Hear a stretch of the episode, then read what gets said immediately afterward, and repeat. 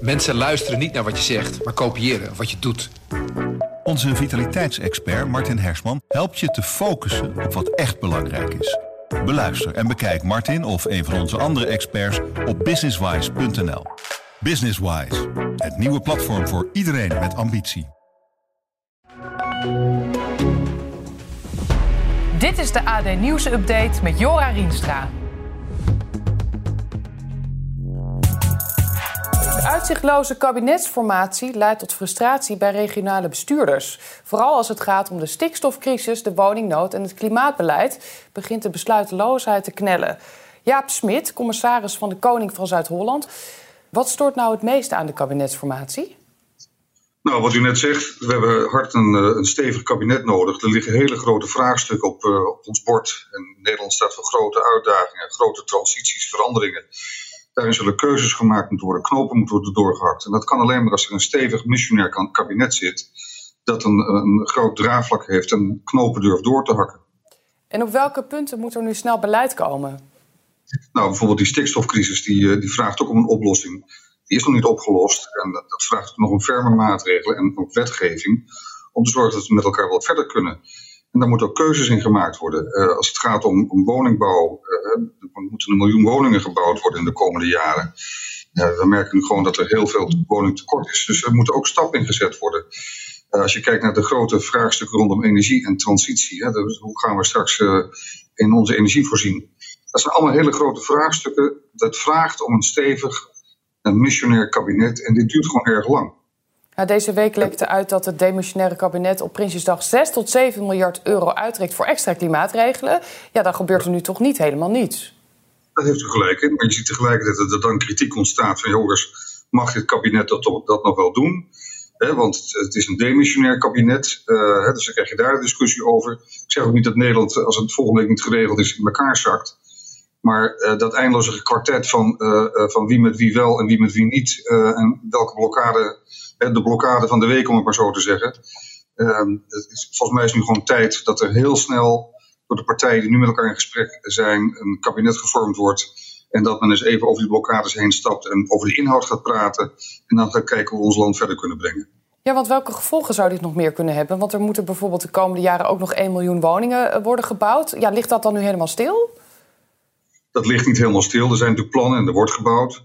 Maar nogmaals, wij staan in deze tijd, in dit land, voor hele grote keuzes.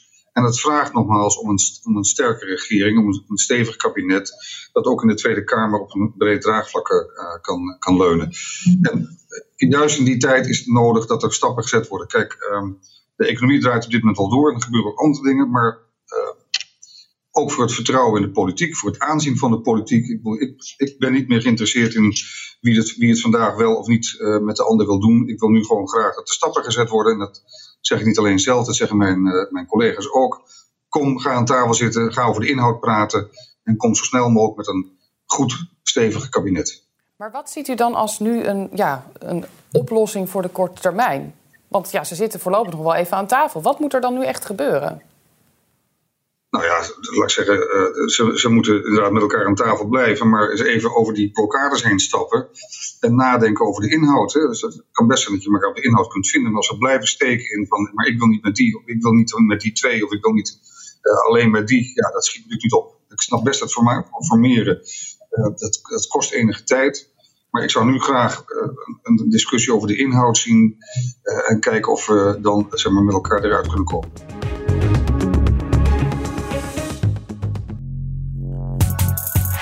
De mentale gezondheid van Nederlanders was de laatste 20 jaar nog nooit zo slecht. Dat blijkt uit onderzoek van het CBS over de eerste helft van 2021.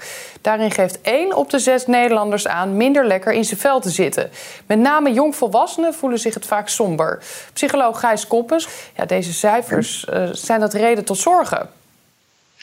Jazeker. Kijk, het zijn eigenlijk cijfers die we al wel kennen. We weten dat ook voor corona bijvoorbeeld tussen de 15 en 20% van de samenleving mentale klachten ervaart.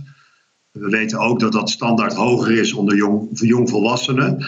Ergens is dat ook normaal, hè? Want zij zitten in een fase waarin ze allerlei dingen moeten ontdekken over werk, studie. Wat voor vriendschappen en wat voor liefde past bij mij. Dat zijn ook wel spannende processen. Daar mag best wat mentale last bij horen. Maar we weten, en zeker denk ik dus dat de coronamaatregelen van het afgelopen jaar daar veel aan hebben bijgedragen, dat die jonge mensen het echt relatief zwaar hebben.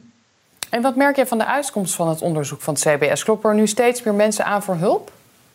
Ja, wij hebben een online platform, openup.nl. En daar kun je eigenlijk heel makkelijk delen over hoe het met je gaat. Je kunt in gesprek met een psycholoog online. En daarin hebben we het gebruik echt fors zien toenemen. Dan moet je denken aan een verdubbeling het afgelopen jaar. En we zien ook dat duizenden mensen per maand maken gebruik van de informatie die we aanbieden. Dus er is heel veel behoefte om te weten, hoe kom ik deze fase goed door? Überhaupt, wat betekent dat mentale gezondheid? Ik denk wel dat het afgelopen jaar staan we meer aan dan ooit op dit thema. En vanuit mijn rol als psycholoog zou je kunnen zeggen, is dat nog ergens het goede nieuws van dit hele proces. Maar het is natuurlijk toch voor heel veel mensen ook een moeilijke periode. Ja, je zei het net al, hè? Uit de meting van het CBS komt naar voren dat vooral jongvolwassenen het vaakst psychisch ongezond zijn. Wat zijn nou bij deze groep de meest voorkomende klachten? Het kan van alles zijn, maar we zien vooral veel piekeren. Dus nadenken als je ergens niet uitkomt. Dus ook malen eigenlijk. Daardoor soms ook slecht slapen. Dus slaapproblemen. Zowel inslapen als doorslapen. Het kunnen ook stressklachten zijn. Spierspanningen, angstklachten, paniekaanvallen. Dus het is eigenlijk een heel divers palet. Somberheid. Dan slaat het wat meer naar binnen. En sommige jongeren die ontsporen, die worden wat agressiever of die slaan eigenlijk meer naar buiten toe. Dus het kan echt van alles zijn, maar het is vooral een combinatie van angst en depressie. En wat voor invloed zie jij dan dat corona heeft op de psychische gezondheid van de samenleving?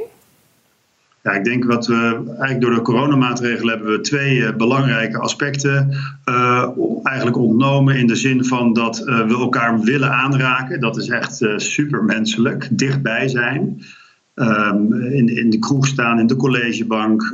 Met je collega's bij het koffieapparaat. Elkaar toch ook eventjes benaderen. En die 1,5 meter is wat dat betreft echt onnatuurlijk. Het is ook niet zo heel gek dat heel veel mensen het moeilijk vinden om die maatregel nog te handhaven. Dus dat is één deel van het verhaal. Het andere deel van het verhaal is dat we natuurlijk veel online zijn gaan doen. En dat biedt een 2D-ervaring, tweedimensionaal. En dat is echt een andere ervaring dan het 3D-contact in dezelfde ruimte. Dus die twee samen, die 1,5 meter als we elkaar in het echt ontmoeten. En dan dat online steeds contact moeten maken in plaats van in de 3D-echte wereld. Dat maakt dat het moeilijk is voor ons om gewoon, noem het maar even, mens te zijn. En ook je bij elkaar op te laden. En dat is vooral voor de jongere generatie zo wezenlijk. Omdat die zijn nog aan het ontdekken wat echt bij ze past. En wat wel niet werkt qua studie, loopbaan, wat ik net zei, relaties en liefde. En dat is bij uitstek iets wat je ook ontdekt in het contact met anderen. In het echte contact. Ja, tot slot nog even kort. Jij spreekt dagelijks mensen in jouw praktijk. Ja, heb je een tip voor mensen die het moeilijk hebben? Ja, ik denk het is belangrijk om jezelf af te leiden met iets wat je leuk vindt. Dus het weer is vandaag mooi, de zon schijnt. Ga tenminste even naar buiten voor een wandeling. Vind je nog iets van sport leuk, probeer dat op te pakken. Dus zoek iets om te doen. Iets wat niet per se nuttig is, maar iets wat jij prettig vindt. Dus iets ter afleiding. En het tweede is, deel met andere mensen. Dus het is niet zo dat je met iedereen maar je toestand moet bespreken of hoe je je voelt. Maar misschien is er een aantal mensen die je vertrouwt, waar je dit graag mee zou willen of kunnen delen. Probeer dat. Dus maak contact met anderen. Ik denk dat dat even de twee belangrijke zijn. Zoek iets leuks om te doen en maak contact met anderen. En als ik dan nog een derde moet toevoegen, dan zou ik zeggen, zorg voor structuur in je dag. Dus bijvoorbeeld het ontbijt is heilig. Eet wat in de ochtend. Drink voldoende. Zorg dat je niet te veel alcohol neemt. Weet je wel, dus gewoon echt even de basis op orde houden. Dat is erg belangrijk als je je minder goed voelt.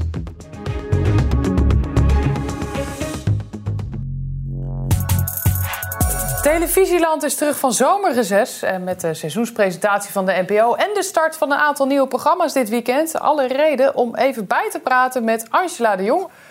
Vandaag ging jouw column weer over de nieuwe talkshow van Galit en Sophie. Je bent boos, waarom?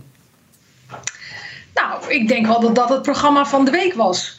Is begonnen maandag met 2 nieuwe presentatoren. Nou ja, 1 hele nieuwe presentator. Er is heel veel te doen geweest om dat programma. Want er moest een ander goed bekeken programma voor wijken. Dus ja, ik vind het mijn taak om dan te volgen hoe dat gaat. Ja, nee, dat begrijp ik inderdaad. Maar je was vandaag, maakte je er echt kwaad over. Afgelopen week was je nog een beetje opbouwend naar die woede toe. En vandaag knalde je maar even in met je column. Waarom ben je zo boos? Nou, dat heeft te maken met het feit dat er iemand zonder enige ervaring op dat tijdstip wordt neergezet. En dat gaat om Khalid Kassem in dit geval. En dat neem ik Galit niet kwalijk, hij moet het leren. En dat zie je heel duidelijk in die uitzending. Ik bedoel, hij worstelt met zijn autocue, hij luistert niet naar zijn gasten.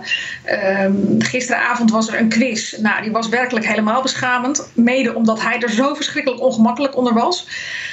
En weet je, het 7 uur tijdslot op NPO 1 is de Champions League. Dat is een ontzettend belangrijk tijdslot. En ik vind dat je als kijker mag verwachten dat daar een kanon van een presentator staat. Die weet wat hij kan en weet hoe het vak in elkaar steekt. En ja, dat dédain naar de kijker toe. Dat schoot mij gisteravond echt danig verkeerd. Zowel in de onderwerpen die erin behandeld werden in dat programma, die Heel Holland Bakt quiz, als gewoon het gebrek aan vakmanschap bij Khalid Kassem. En hoe zit het met de kijkcijfers? Nou ja, die zijn niet heel goed. Die onderstrepen dat meer mensen hetzelfde voelen bij het programma als wat ik heb. Er zit natuurlijk wat oud zeer ook bij de kijker. Want Fidan en Renze zaten eerder op dat tijdstip. En die moesten op een heel rare manier het veld ruimen. Dat kregen ze ook pas heel laat te horen. Terwijl hun opvolgers al benoemd waren. Nou ja, dat is al een ongelukkige sternte. Dan gebeurt dat met het argument dat het programma meer urgent moet worden. Want dat ontbrak kennelijk bij Fidan en Renze. En dan krijg je dus een programma waar de hele week al de urgentie heel ver te zoeken is. Maar dus ook nog met een presentator die gewoon niet goed genoeg is. En tuurlijk moeten mensen een kans krijgen. Tuurlijk moeten mensen het leren. Tuurlijk verdienen mensen de tijd. Maar er moet wel een soort bepaalde basiskennis, basisniveau zijn bij een presentator. En zelfs die is er niet. Nou ja, dat vind ik een belediging.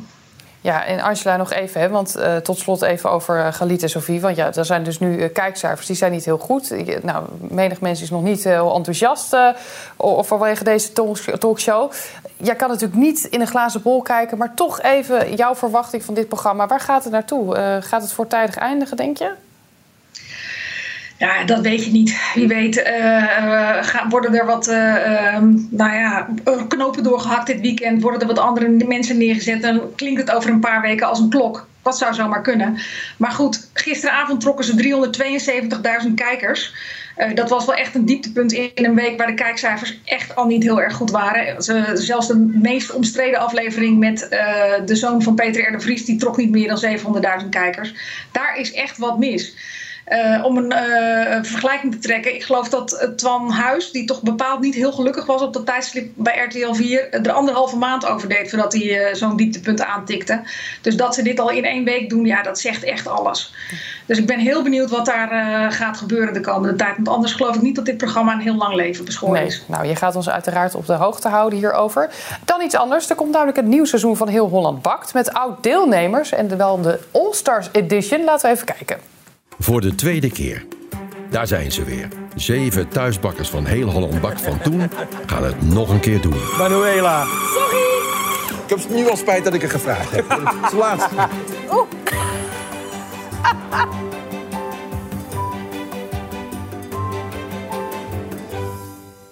Ja, ik zit alweer te genieten van deze trailer. Ja, jij, Aysela, wat verwacht je van dit seizoen?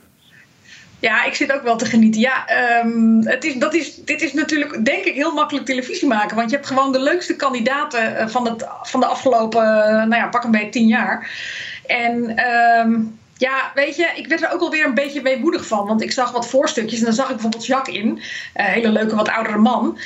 Maar die was nog van het tijdperk Martine Bijl. Ja. En toen dacht ik, oh ja, ach Martine, daar moet je dan ook weer even aan terugdenken. En dat is aan de ene kant heel verdrietig dat ze er niet meer is. Maar aan de andere kant is het ook wel weer mooi. Dat op deze manier een beetje levend blijft. Dat zij toch ooit dit programma heeft neergezet. En dat André van Duin dat op een fantastische manier heeft overgenomen. Maar dat zij wel de moeder is die het fundament heeft gelegd. Ja, dan nog een ander programma. Matthijs gaat door, start dit weekend namelijk ook weer met een nieuw seizoen. Wat maakt het leven de moeite waard? Wie belt plotseling op? Wat gaan we eten? Het leven op zich is te moeilijk. Muziek. Als je na een optreden niet helemaal kapot bent, hield je niet genoeg van je publiek. In mijn geval is het dus goed gekomen omdat ik er op tijd bij was. Ja. Maar ik zie zoveel redenen om op te staan. Ja, als je dit zo ziet, Angela, heb je dan weer heimwee naar de wereld eruit door? Nou ja, gezien het eerdere verhaal over Galit en Sophie wel, ja. Je komt er steeds meer achter wat voor vakman Matthijs van Nieuwkerk was. En hoe fantastisch en bijzonder het was dat hij 15 jaar lang die kijkcijfers zo hoog wist te maken met een programma waar je toch iedere avond weer benieuwd naar was. Want wat zou er vanavond gebeuren? Ik zag trouwens wel dat dit programma naar de zondagavond is gegaan. Want vorig seizoen werd het uitgezonden op zaterdag. En daar... dat vind ik eigenlijk best wel een slimme beslissing van de NPO. Vorig seizoen trok het 1 miljoen kijkers op zaterdagavond. Dat klinkt heel veel, maar ik denk dat ze zelf op iets meer hadden gehoopt en gerekend. Ik denk ook wel dat dit een programma is wat niet zozeer voor het hele gezin is, maar gewoon voor de werkende persoon die op de bank zit op zondagavond en zich voorbereidt op een nieuwe werkweek. En denkt even verstand op nul, even lekker genieten van fantastische muziek en een mooi interview met iemand. Ja. En het is dan na Heel Holland Bakt, dus hier krijg je die kijkers er ook weer bij. Nou, dat wordt vast een succes. Tot slot, wat vond jij de hoogtepunten van de afgelopen week? Ik had best wel een paar hoogtepunten. Ik heb echt weer genoten van Boer zoekt vrouw. Nou, is dat natuurlijk een open deur, want het is een van mijn lievelingsprogramma's, zo ongeveer, en al heel lang. Maar ik vond echt dat ze hele goede boeren hadden gevonden. En je zag ook in die kick-off, want dit is natuurlijk nog maar het begin. In januari gaat het weer verder, want dan hebben mensen kunnen schrijven.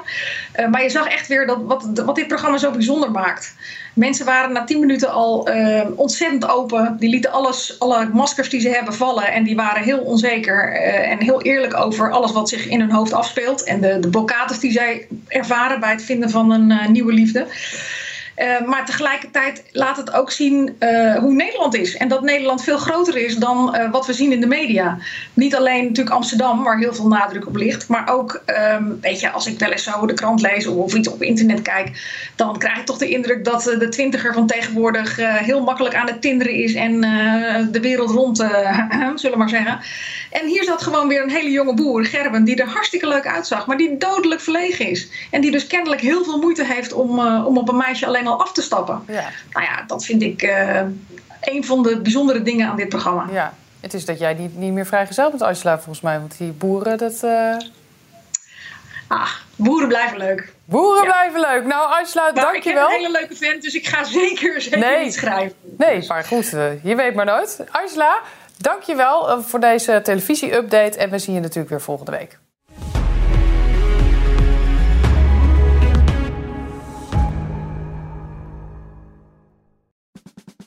Luister ook naar onze podcast Politiek Dichtbij. In een half uur praten we hierbij over de stand van zaken op het Binnenhof.